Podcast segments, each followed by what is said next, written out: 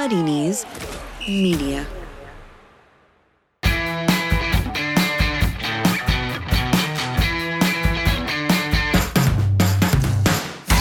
Hello and welcome to the Offside Rule WSL edition. It's Kait Borsay and Lynsey Hooper back with you here to get stuck into the week that saw a title race that just keeps getting better and better. Another big stadium tussle on the cards in the WSL and the announcement of the imminent departure of Manchester City's Nick Cushing as he takes on a new challenge across the pond.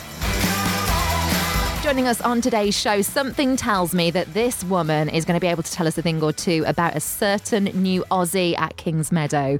She's on Sam Kerr Watch, I think, pretty much every day at the moment. A former Matilda turned women's football TV producer, a reporter as well for Optus Sport. Where does it end, Alicia Ferguson? It doesn't end. I'm jack of all trades and master of none, Lynsey. Uh, no, you're a master of all of them, in my opinion. Welcome to the show, Alicia. It's great to have you with us and also a different perspective on things as well because it's nice to get out of our media bubble sometimes and speak to people working for other broadcasters. I, I know you do a lot of work within world soccer as well. And of course, Aussie on Aussie.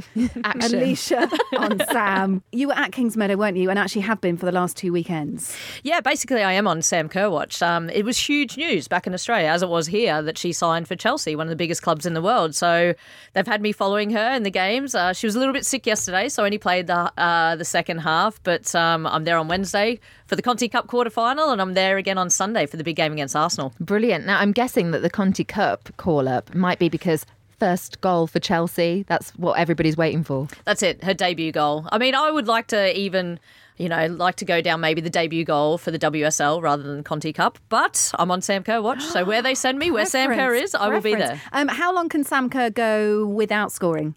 Not and, too long. She and has had- still be respectable. she she has had some really good chances to score in the game last weekend and this weekend. I think some really clear cut chances. She'll probably be a little bit disappointed where she maybe not if she wasn't so nervous or just getting into the flow of the game, she would have put those away. So she's not far off. We did try and put that in perspective as well last week with Kieran Theivam mm. about the fact that she'd flown over, pretty much gone straight in. Mm. There'd been quite a few sickness bugs and illnesses around camp, so she she actually got more time than I think she thought she would in her first ever match. But that that relationship that was developing with Bethany England was really promising. It was exciting. Like that that really out of that game, that's what excited me the most that came out of it. And I think even just because we've seen formations go 4-3-3 for so long, it's actually nice to see playing with the two up front and strikers and I think both Beth and Sam will really appreciate that. I think at the World Cup for the Matildas, Sam tended to get a little bit isolated in a front three and she used to switch with Caitlin Foord so she could get out wide so she get the ball a bit more. But even just that first game with her and Beth, I, I think that's mm. going to be a dangerous, stuff. yeah, it's a dangerous partnership. Well, more from Chelsea and actually Caitlin Foord news coming up later on in the show. In the meantime, let's get to it.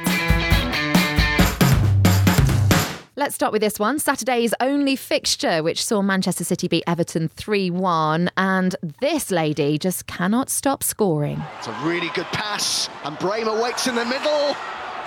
And Bremer does what Bremer does best. Well, there is a striker in the finest of form. Yes, Paulina Bremer. That's how we're saying it from now on. Everyone says it different. Paulina. Do you Paulina. I mean, I'm Australian, so it'd be Pauline. really bad. Pauline? Pauline. Pauline. We just go with whatever. Bremer, uh, she struck twice for the second game running, nine goals in eight games for her. There was one as well for Gemma Bonner. Good to see her scoring. And just when City thought they might have got the better of Arsenal to go top of the WSL, albeit briefly on goal difference on Saturday night, there was an own goal from Georgia Stanway, so that didn't happen. Quite straightforward here. There's a bigger topic for us to discuss around Manchester City and Nick Cushing in a second. But in terms of the match, 3 1 beating Everton, as expected. Yeah, I think as expected. I think City probably could have had a couple more goals actually towards the end of the game. And Bremer also had a fantastic. She had a bicycle kick that hit the crossbar, so that she was unlucky. She was absolutely on fire. Her second goal was absolute quality. She just spanked it into the top corner. But um, I just think City at this stage of the season, I still think they're kind of flying under the radar. No one's really talking about them. It's all about Chelsea and Arsenal, and they're still they're still like just tracking along quite nicely, which is a nice place to be. Lynsey, this is why we've got an Aussie on the podcast, the only person who can get away with saying spanking. I know, I loved it. I just wish we still had those adverts for Heist we had to mention. That would have been seamless. Um, let's talk about someone else who's going a slightly under the radar. I might be being a little bit harsh here because she's definitely in form. But when you've got Bremer doing so well, suddenly the discussions about Ellen White aren't as prevalent. Yeah, I mean, she had um, a shot which hit the post, so she wasn't absent in this game. I just think that it was Paulina Bremer's game. Basically, she displayed once again how important she is to that City side, and in an unexpected way. Before the season began, obviously she was coming back from long-term injury. We didn't expect this, and so it's great to see her as a real part of this City side. City registered 24 shots during the game, and as Alicia said, could well have rued their chances for a few more. Quick mention for Lauren Hemp, who had a part in um, both those Bremer goals. Not a great game, really, for Georgia Stanway. City, eh, I, I mean, yes, a little bit flat, perhaps, mm. and I just wonder whether the managerial news is going to give them a bit of a push forward. Let's go on to that managerial news in a moment. First, though, just just to answer and put you on the spot with something that you said, Alicia, mm. why do you think Manchester City aren't being talked about mm. as much as Chelsea and Arsenal? Why are they going under the radar? Well, I think Arsenal have one of the best strikers that we've seen in this league in Miedema, and also they're scoring goals for fun. She's scoring goals for fun, so the focus is on there. And then also, I think Chelsea, the big news, they haven't won a couple of, they haven't won trophies in a couple of years. I think Beth England's been a really good addition to Chelsea. She's playing really well, so I think it's like them trying to push to get back and actually challenge for trophies. And I just think Man City they haven't had, made any huge signings over the last couple of seasons. I know Ellen White came back in, and Ellen's a well sophisticated player, but I just feel like people have just kind of forgotten about them. They're not as big in the news anymore, are they? Do you know what? It's interesting because had Ellen White come back and started the season without injury, mm. I think we could have been talking perhaps about a different Manchester City. I don't want to pin it on her, but during the summer we were talking about Ellen White. She was one of the hotly anticipated players for this season. She shared the most number of goals. She didn't get the actual Golden Boot, of course, mm. but she shared the most mm. goals at the World Cup with Rapinoe and Alex Morgan. So really, everything was set for this to be Ellen White's mega season, and the season for her just obviously started with a little bit um, mm. topsy turvy in terms of her coming back from injury. So it's it's it's interesting because before the season, I think we all thought we were going to be talking about Ellen White. Well, perhaps this is all part and parcel to do with Nick Cushing now moving on, because let's come on to that. It was his penultimate home league game in charge, because the big news coming out of Manchester City in the last seven days was announced last Thursday with him departing after more than six years in charge. He's going to the MLS to take up a role in men's football as assistant manager for New York City. And I do wonder do you think this has been prompted for the fact that he probably has taken them as far as he can? Yeah, I think he's been there for a while, and I think they've definitely hit a bit of a plateau over the last couple of seasons. And, you know, I think it's nice. They're still playing well, they're still challenging for the title, but I think it's also nice to freshen things up. Nick came from the men's game through the academy at Manchester City, so he's going back into the men's game uh, in the MLS. So I think it's probably the right time for him to move on and allow someone else a, a fresh start, maybe to freshen the players up. Lynsey, you've seen Nick Cushing for the entirety of his career, having covered mm, women's yeah. football and at league level since the very start. Steph Houghton said no better coach in her career than Nick Cushing. What's your assessment of his contribution to the WSL? I think it's been huge, and and the fact that on a player to player level, people speak so highly of him, you can tell that that man management is is really key with him, or player management, as we're probably should be calling it. I think he has brought the best out of quite a number of players, and he's also brought players through that youth system. And we talk about Manchester City liking to build from within. He was the perfect person for doing that, and it felt like a bit of a family. Um, I remember when they were at the absolute top of their game, everything was just clicking, but everyone was in that together. They were fighting for him. And I don't care whether it's men's football or women's football, it is so difficult to keep players motivated for si- over six years. And to be able to have done that, and they're still in this title race this season, I think is credit to him. And the fact that he is a meticulous trainer. Um, and that's the impression that I get from a lot of the more senior players that I've spoken to about him is that his training and the way that he keeps them fresh on, a- on a day to day basis behind the scenes that we don't see all the time in matches is what keeps him going. And he's never lost that passion for And it. And he's a great example of how if you back one man or one woman, a manager, it can really pay off. Certainly, I was asking questions about who he was and what his background was at the start of the WSL. And he's proved himself time and time again in that he's had the responsibility of from the off creating a title winning side because that was his remit. Manchester City went into women's football and they went in big and they went in to win and he met that brief. And the club itself grew around him Yeah, and with him. So it's going to be an interesting appointment next. I mean, who do you see being a potential contender? I think it's so difficult because you- you, if you look at the options for um, people in women's football at this level, they're already in jobs. So unless there's someone that's sneaking up behind that we don't really know, an assistant coach somewhere, but you know, the philosophy of Manchester City generally is to promote from within. Hmm. So whether they've got, it would be great. Look, I'm always pushing more female coaches. You know, even yesterday at Kingsmeadow, it's nice seeing Tanya Oxtoby and Emma Hayes standing side by side, and we need more of that. And whether Manchester City have have that in their academy that they can build someone and bring someone through, I'm not too sure. But I tell you what, there'd be plenty of people putting their hand up for it. What a great job! I put my hat in for Willie Kirk on social media because I think Another job for him to, to try. I just I just like I I like the fit of Willie Kirk at Manchester City. Do you? Yeah, I do actually because I just think he's fairly young. He's he's actually pretty progressive in his training regimes. The players like him as Uh, well. You know, I think that's too early. I, I think he needs to be proven at Everton first because he's had Hmm. a couple of other jobs within the WSL and they weren't they weren't really that successful in terms of if you look at the teams, they were either relegated or fighting relegation. He's onto something good here. Let's see how he goes. Let's see how he goes, But I don't think it's probably just right. I saw him a yet. tweet saying anyone but Corinne Diacre, the French manager. That's nice. But it is interesting. And cue her signing.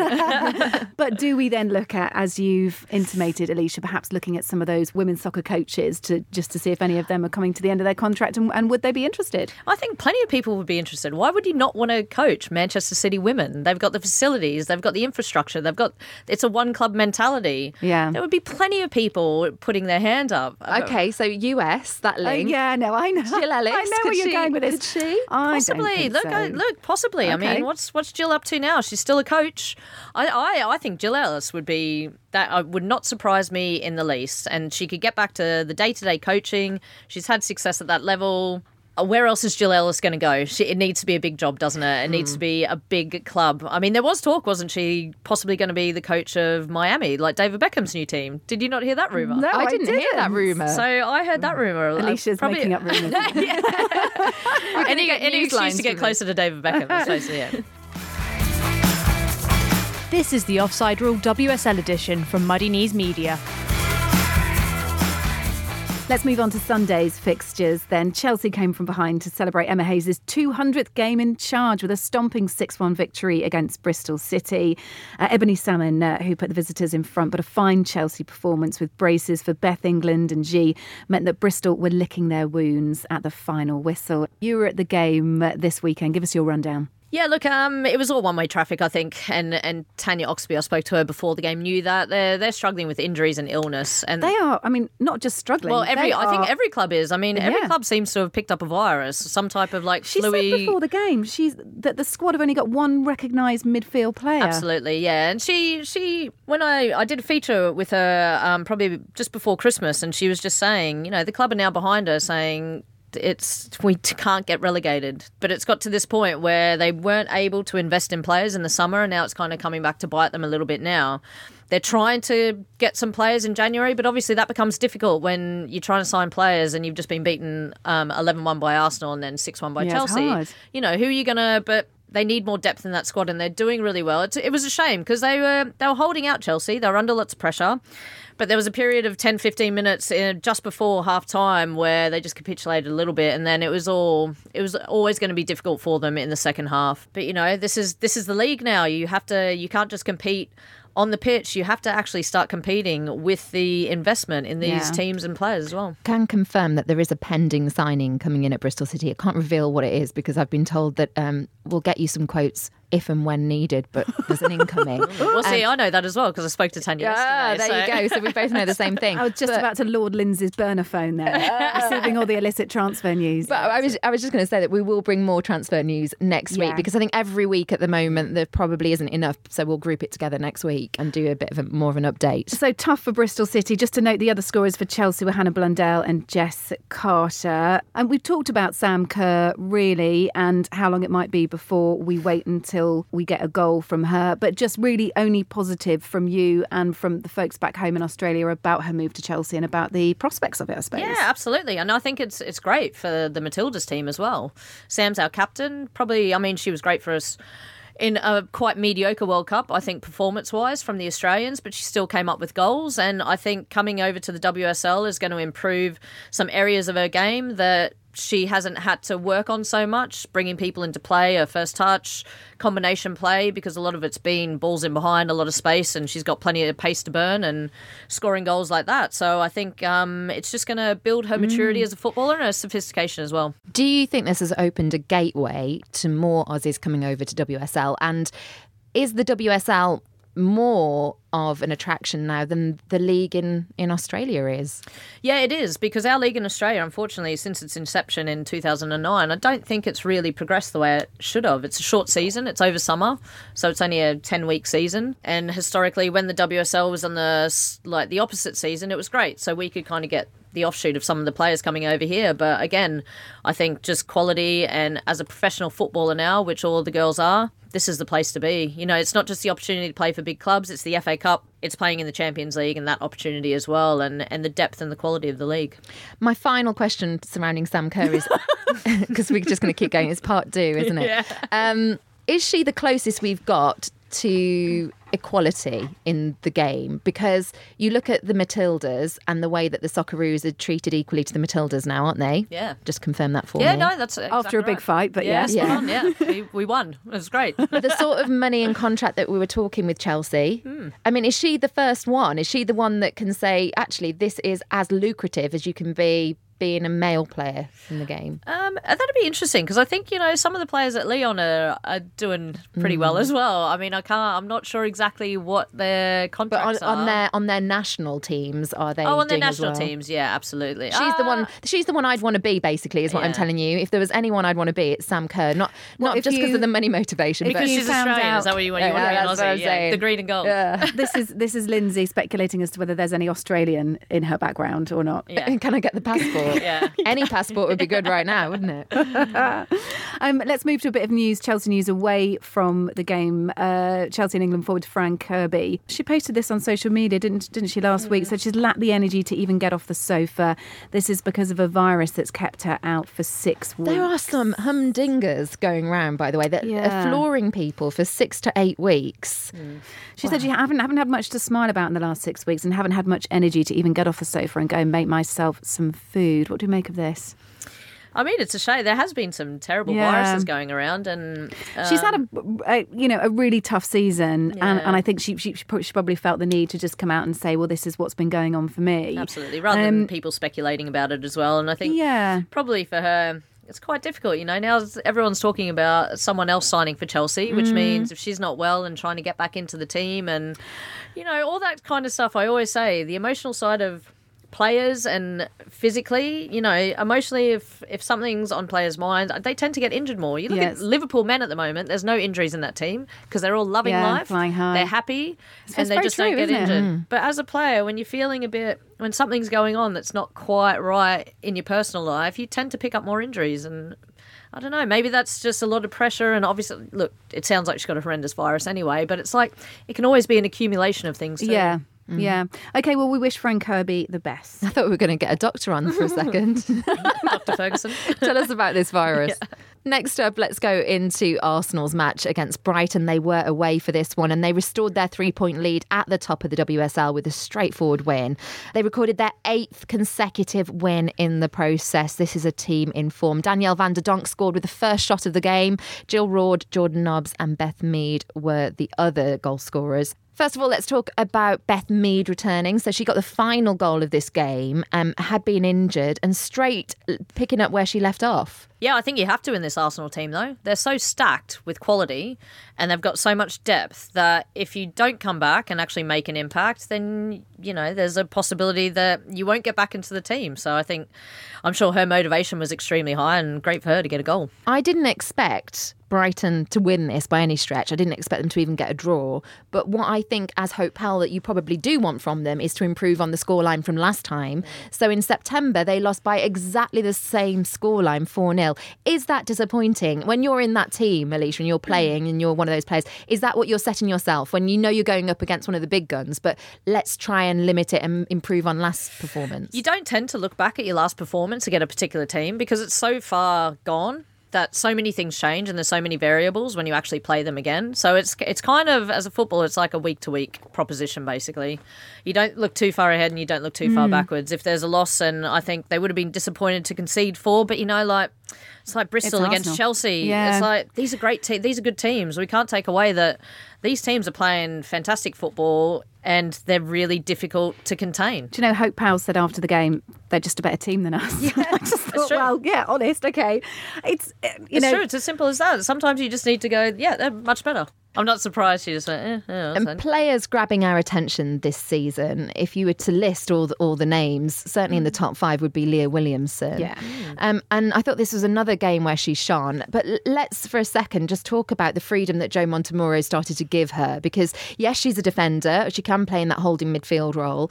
But in terms of the passes that she started picking out, that's because she's been given the space to by having the backup. But also, she you can tell she's been encouraged now Yeah. to go forward more. And she's really reaping the benefits from it. The thing is, I think Leah always like she used to frustrate me so much because she she always had the potential, and I think she uh, did have that freedom to actually step in and step in from the back line or go forward, but. She was just making the wrong decisions at critical points, and she used to get herself into a little bit of trouble trying to do too much. And I think probably over the last couple of seasons, obviously Joe's had a good impact on her, and it's making it's not about what she's been doing, it's just when she's been doing it. Mm. Because she's been doing similar stuff, but now she's doing it at the right time when, when she's not under as much pressure and and I think that shows her maturity as a footballer. by the way, still no goal from Viv Miedema in 2020. What what is going What on? do you mean, the whole What two is going on? Hello. Right, transfer window, get her out, get You're someone on- else in. You're on Sam Kerr yeah, watch. exactly. I'm on Viv Miedema. watch. Yeah, I love Viv Miedema. And on that note, spoiler alert, who do you think got the WSL PFA Player of the Month for December? Oh, who could it be? Ooh, be? 10 goals, 4 assists. The Flying Dutch woman. Yes, has to exactly. be. Don't rule her out for January just yet, Kait.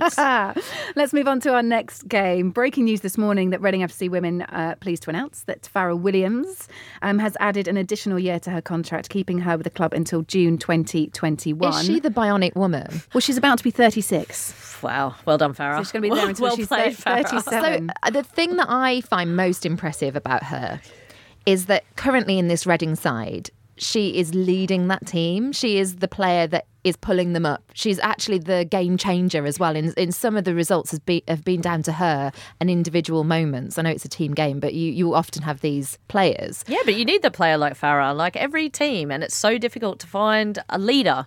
You can't just develop leaders; you can develop footballers, and but having that natural leadership ability and to back that up, the quality that Fara has as a footballer, I'd have her in my team every day of the week. Yeah, and at this point of her career, she could go to a team and hide a bit, couldn't she? Because everything goes through her anyway. She would be that player that you. She certainly wouldn't be missing in terms of performance because you go, oh, everything's gone through her. But having to now also hmm. produce those individual moments. Yeah, But that's not Fara though. Fara, Fara definitely. That's the reason why, obviously, she wasn't playing as much as Arsenal, but she didn't just want to be someone who sat on the bench and could contribute sometimes. Fara wants to be in the thick of it, wants to be influential, and wants to be a leader week in, week out. Let's go through the game then. Reading claimed a 1 0 home victory over Birmingham thanks to a clever lob from Amalie Eikeland. Uh, the Norway international scored the only goal in the 39th minute when she took a touch to bring down a high ball before lobbing goalkeeper Hannah Hampton from the edge of the box. That's Reading's fifth victory of the season, lifting them up to fourth in the table. A seventh defeat of the season, though, for Birmingham. Lynsey, what do you think about this one? I think it went as expected, really. I thought that Reading would probably narrowly edge it. I think Birmingham need a result from somewhere, and not just a draw. They need a win just to lift everybody. I mean, mm. seven defeats in this season isn't looking good, is it? No, and it's a slippery slope, I think, as other teams now can see that there's an opportunity to leapfrog them. You know, you think of the Bristols who are struggling and the Liverpools and all the rest of it. Yeah, it doesn't take too many bad results before you find yourself towards the bottom of the table. They are, though, investing in youth, and we know that. And of course, they've had no choice but to do so. Here's a great Birmingham stat from uh, women's football journo Sophie Lawson last week before the game. Uh, this is that Birmingham City have given teenagers 1,286 minutes in the WSL this season, the most of any side in the competition. What have we got for you next? Now it's Mitchell who goes for a shot, and this time it's in. A wonderful strike from Emma Mitchell. Left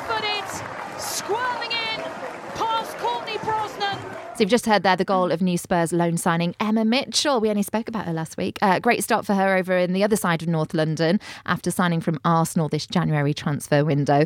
Uh, there were some last gasp dramas as well. Kenza Dali equalised for West Ham on 90 minutes, but Spurs, who were the more assertive in the second half, pushed hard to get back in front. Uh, they were rewarded with a header from Rianna Dean to make it 2 1 to Spurs at full time. Uh, they kept pressing, they kept going, and they got rewarded, didn't they, for not giving up? Yeah, absolutely. And I just think, you know, again, great for the league that teams like Spurs are they're in fifth position. You know, these teams that have just come up into the league are holding their own. And I think it's fantastic, you know, to have a big club, even though I'm an Arsenal fan, um, like Spurs in the WSL. Yeah.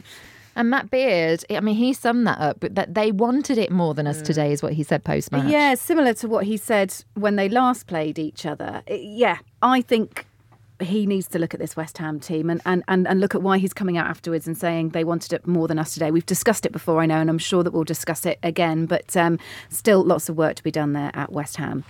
Final game of the weekend was postponed. Liverpool, Manchester United, um, set to be a great tussle, but a I, waterlogged I had pitch. to I had to smile at that because you remember Emma Hayes what she said about that pitch. Well, yes. and then it was waterlogged and postponed. Yes. Everyone having a go at her, massive go at her. Yeah. Emma Like, Hayes calling calm. Prenton Park the worst pitch in the WSL. But postponements in general, there's been at least one per week over the last three match weekends. But Um, have they all been? They, I mean, usually it's up north, isn't it? Because of the just inclement weather. Have most of them been up there as well? Because Liverpool have had a couple. is the finer point of this a little bit touching on what Casey Stoney was saying about when she was asked about VAR being introduced to the game, and she said, "Look, there's more pressing things to spend the money on right now." Does that start with the pitches?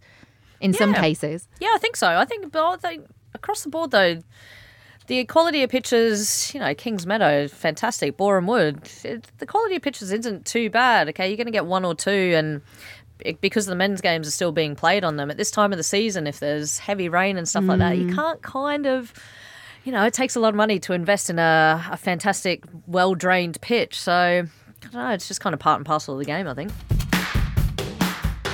In this next section, we're going to talk FA Cup draw. And what we thought we'd do is get on the phone Tom Garry, friend of the podcast, because a couple of investigations that he's been doing around the FA Cup, first of all, before we get onto the draw itself, to do with the prize money. Hello, Tom.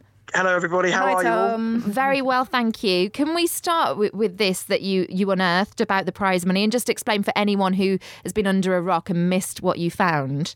Yes, well, it's actually the same as last season, I think, which caught many people by surprise. But essentially, the Women's FA Cup's prize money pot is uh, more than 100 times smaller than the Men's FA Cup prize money pot, which um, for many in the women's game has been quite shocking. I suppose more shocking was that actually the men's non-league cup competitions, the, the FA Trophy and the FA Vase, also both get more prize money for their winners than the women's FA Cup winners will do uh, at Wembley. The women's FA Cup winners will pick up £25,000 compared to uh, 30,000 for the FA Vase, 60,000 for the FA Trophy, and of course 3.6 million for the men's FA Cup. So um, it's still like women. The women's competition is still lagging quite a long way behind uh, some other domestic cup competitions in this country for sure. What have the FA said about it to you, Tom? Well, the FA have defended their investment in the in the women's game. They've put in over 18 million pounds into the game plan for growth uh, campaign that they've been running for the last couple of years, uh, and they say that essentially the men's FA Cup, sponsored by Emirates, is is their biggest revenue source of income, uh, and bringing in over 200 million pounds. So that enables them to invest in, in, in you know the grassroots football around the country. That they're essentially saying that the, the prize money is driven by the amount of revenue that the competition generates, and of course, at the moment, the Women's FA Cup doesn't actually have a sponsor. They're still, as I understand it, still searching for a new sponsor after SSE's contract ended last summer. Right. Okay. So not good times ahead for that, and and, and we know something as well as you do, Tom, about trying to find a sponsor. But we will. we I, I know will- that you're experiencing that Yes. too with your Tom- Women's Year Tom's handbook. Excellent women's football handbook. Still without a sponsor, as are we, but on we go. Um, let's talk about encouraging things, though, and the draw. There are some tasty ties, aren't there? Pick us one that has particularly caught your eye, Tom. Well, uh, you'll forgive me for saying that the Manchester Derby was the standout tie straight away, but actually, I'm actually I'm a bit of a cup romantic, and I love the idea of a lower league team taking on top flight opposition. So uh, the one that caught my eye was uh, Tottenham of the WSL at home to Barnsley, who are flying in the fourth division, top of the uh, w- women's. Let me get this right: Women's National League Division One Northern League. Uh, so that's sort of the there's four regions in the fourth tier, and they're top of uh, of the North version of that, uh, and doing very well indeed. So that would be interesting to see how they get on, because for those of us who cover the Women's Super League every Sunday, you can't really go and see any lower league women's football because it all happens at the same time, and there's so little television coverage or highlights of those leagues. So we're fascinated to see how they get on. And uh, Billericay, of course, also the fourth tier. They're the lowest team left, and they're away to Lewes. So uh, it could be a really, Yeah, nice yeah, a really interesting Sunday. And finally, just some some breaking news as well coming about the SheBelieves Cup. I know that we've got to let you go to go and write about this, but just talk us through what what's been announced. Yeah, so the FA confirming today that uh, England will defend their title as we expected them to do in March at the SheBelieves Cup, and they're going to take on the United States, Japan, and Spain. Spain are a new team to the competition. Uh, we originally saw the SheBelieves Cup as being the USA, Germany, France, and England for quite a long time. Last year that changed with Japan and Brazil coming in, and this year it's Japan and Spain. So uh, a match for England against Spain come after the, their first game against the United States and the, a game against Japan in the middle. So three fierce opponents Yes. for England there. Spain were one of the sides who impressed in the World Cup last summer, and they actually ran the USA very close in the last 16. So their game will be interesting to see again. That's Tom Garry of BBC Sports and uh, the uh, co writer of the Women's Football Yearbook, along with Chris Slegg. Those games, by the way, the SheBelieves Cup take place on the 5th, 8th, and 11th of March. Shall we come back first of all then to the FA Cup draw because Tom picked out his standouts. Alicia, I know you've got the draw in front of you as well. Uh, what's caught your eye? I actually think Sheffield United versus Birmingham might be quite a tasty little affair there. I think that's, you know, like uh, similar to Tom, you know, seeing some of those lower league teams, I think would be quite interesting getting them through to the next round. I mean, obviously the Manchester Derby's the big one, isn't it? But yeah, You've got an all London tie as well with the West Ham Arsenal Yeah. fixture. I've got to say that my eye immediately was drawn right at the bottom to Aston Villa against Brighton Mm, because I've got big hopes for Aston Villa. Well, they're doing very well. they aren't look Doing all right, aren't brilliant they? in the They're doing all right. championship, and I think that they will beat Brighton. I really do think there's upset There's potential, there, yeah, absolutely, absolutely. I mean, I haven't seen too much of Villa this season, but we'll hopefully on my Sam Kerr watch see them on uh, Wednesday night. They are my tip, right? We're, what what date is it? It's 2020 anyway. It's January. I'm saying Aston Villa are going to be a top five side in of the future. okay, In the- on this podcast In the There- there you go. WSL? Yeah, in the WSL. Wow, okay. Big things. Um, I have picked out um, another London derby, Charlton versus Chelsea, 26th of January at the Oakwood. Tenner for adults, £5 for children. I'm going to be at this one. I'm dragging my family there too. Who will you Um, be supporting? Well, Come on.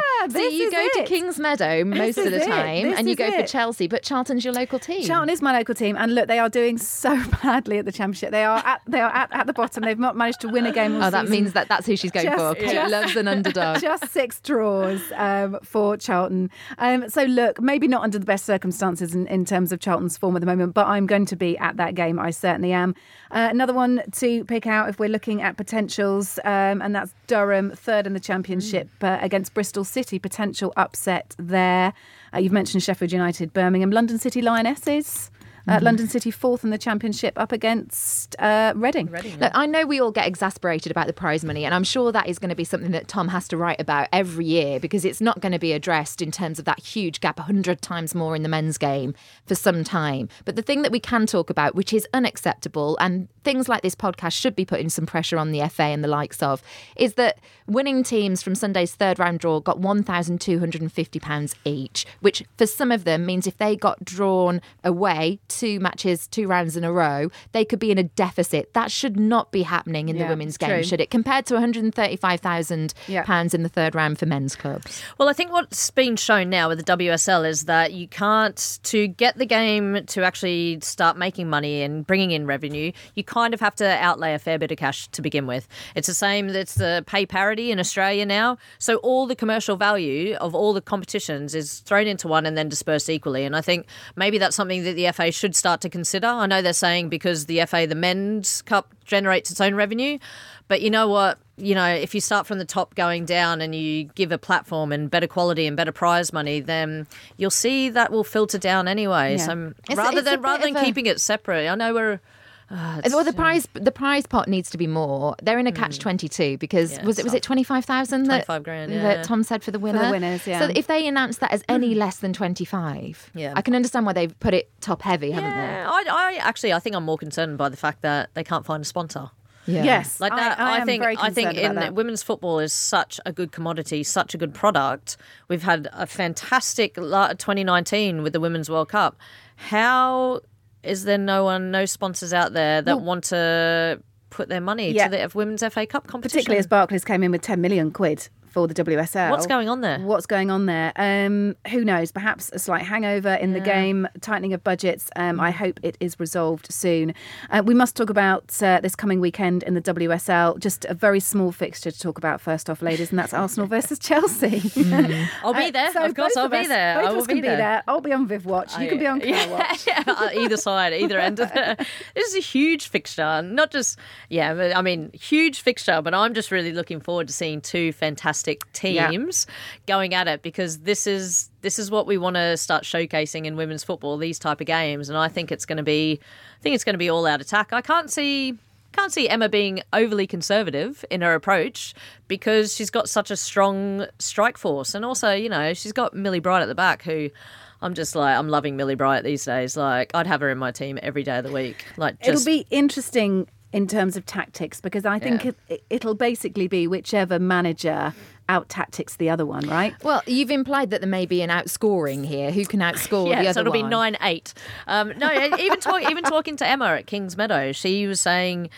Joe tactically has got the better of her in the last couple of, and you know, in previous encounters, and she didn't give away too much, but she just said she's, you know, it's something that she's really got to have a think about. Mm. So, do they take a conservative approach to begin with, and then see how the game, you know, contain Arsenal, and then try and work their way into the game? But I think naturally, both of these teams, as soon as they win possession, their first thought is to go forward and to break quickly. Who's got the better defence? Because that could be what it comes down to, and the be- better goalkeeper. Gosh, wow. See, even that, I, I think they're really comparable. I, I don't want to sit on the fence for this, but it's great. That I, don't, I think there's going to be, it's going to, I don't know, Lynsey. I'm, I'm going to sit on the fence. I don't Um, know. That's the pick out time from uh, this weekend's fixtures in the WSL. Let's move on to Conti Cup because we are fast approaching our deadline on this show in terms of time. All the action on Wednesday night. Holders Man City travel to Sheffield United. Chelsea welcome Aston Villa to Kingsmeadow. Arsenal host Reading. And Manchester United come up against Brighton to round us off. Let's move on to any other business. Alicia, get involved with this one. I'm going to start by putting you on the spot. The BBC is reporting that Australian international Caitlin Foord is set to join Arsenal. Any truth, do you think, in this one? Yes, I You're believe nodding. so. yes, I believe so. It's um, it's a pretty strong possibility. I don't think she'll she'll come before the Olympic qualifiers at the start of February, but from from what I've heard, what will not- Caitlin Foord bring to Arsenal and the WSL? Oh gosh, more firepower up front. Basically, it'll be. I think she's going to Another one. Another one. Yeah, it'll be interesting to see how when she does come, if she does come, uh, Joe fits her in, and I think she will have to work quite hard to get her place in that team because they they are stacked at the moment. You've got you know Dan van de Donk who's kind of drifts out Yeah. wide, and then I'm Caitlin, thinking ta- booking- Caitlin tends to play in one of those wider areas as a as a forward. I mean, but she is so versatile. I've seen her play at right back. I've seen her play left back. I've seen her play in midfield. She can play anywhere. I'm thinking of booking a holiday to Australia because it's going to Okay, bring the prices of flights down, all this to and froing WSL. Uh, Goodison Park next. Yes, that's right. Everton's ground is going to play host to the WSL Merseyside derby next month. The historic clash between Everton and Liverpool will take place Sunday, 9th of Feb. It's the second meeting of the two teams um, to be hosted at a first team stadium. That follows Everton's 1 0 victory in front of a derby crowd of 23,500 at Anfield in November. And good news north of the border. Celtic announced last week that the women's first team's moving to professional status for the first time. Always music to our ears. Gordon Kay, Celtic's head of business development, said that while we realise reaching the top spot in Scotland may not happen overnight, we always want to be the best in all we do. and this is absolutely something we aspire to do. So, could they become the PSG of Scotland? that's that, that, that's a very interesting uh, concept. Uh, finally, great news for former Arsenal manager Laura Harvey, confirmed as new under 20 head coach. This happened uh, nearly a week ago now for USWNT. Fantastic news for Laura, who's been managing over in the States since 2012. She took charge of Seattle Reign for the inaugural NWSL season, then, of course, uh, headed up the Utah Royals in 2018. You wanted her somewhere. I've wanted Laura Harvey to be our coach for quite a while, actually. Oh, for like Australia. yeah, for. Australia. Yeah, I think I tried to contact her previously. You tried to set it up. yeah, but she she was at she was at Seattle Alicia then, and she- yeah, I know, yeah, match- agent to the yes, stars. yes. Um, but um, yeah, she was at Seattle at that point, and and again, she wanted to continue coaching on a daily basis rather than taking a national team job, which I think is always the difficulty. But yeah, I would have loved to see Laura. Well, now in charge she's of gone and taken a national team. I know. There's, there's a really interesting connection here. Um, when she left Seattle, she put forward her replacement, who was Vlatko Andonovski. Mm. Where's Vlatko Andonovski? Now he's the head coach at US Women's Soccer. Ah. So perhaps one one favour repaying another. But it'll be interesting to see how Laura gets on uh, in that national setup. Speaking of favours, can we get Alicia back when Sam Kerr scored her first goal?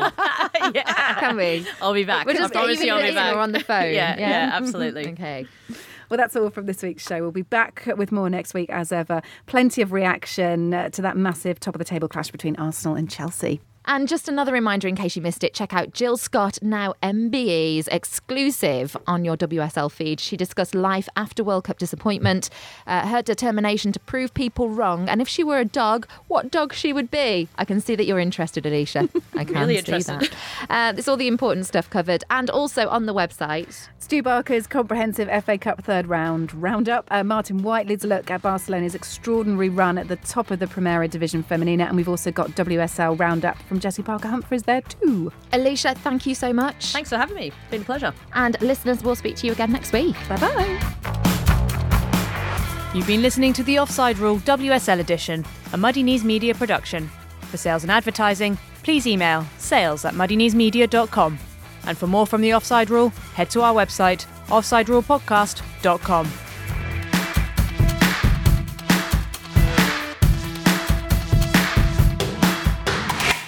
Muddy Knees Media.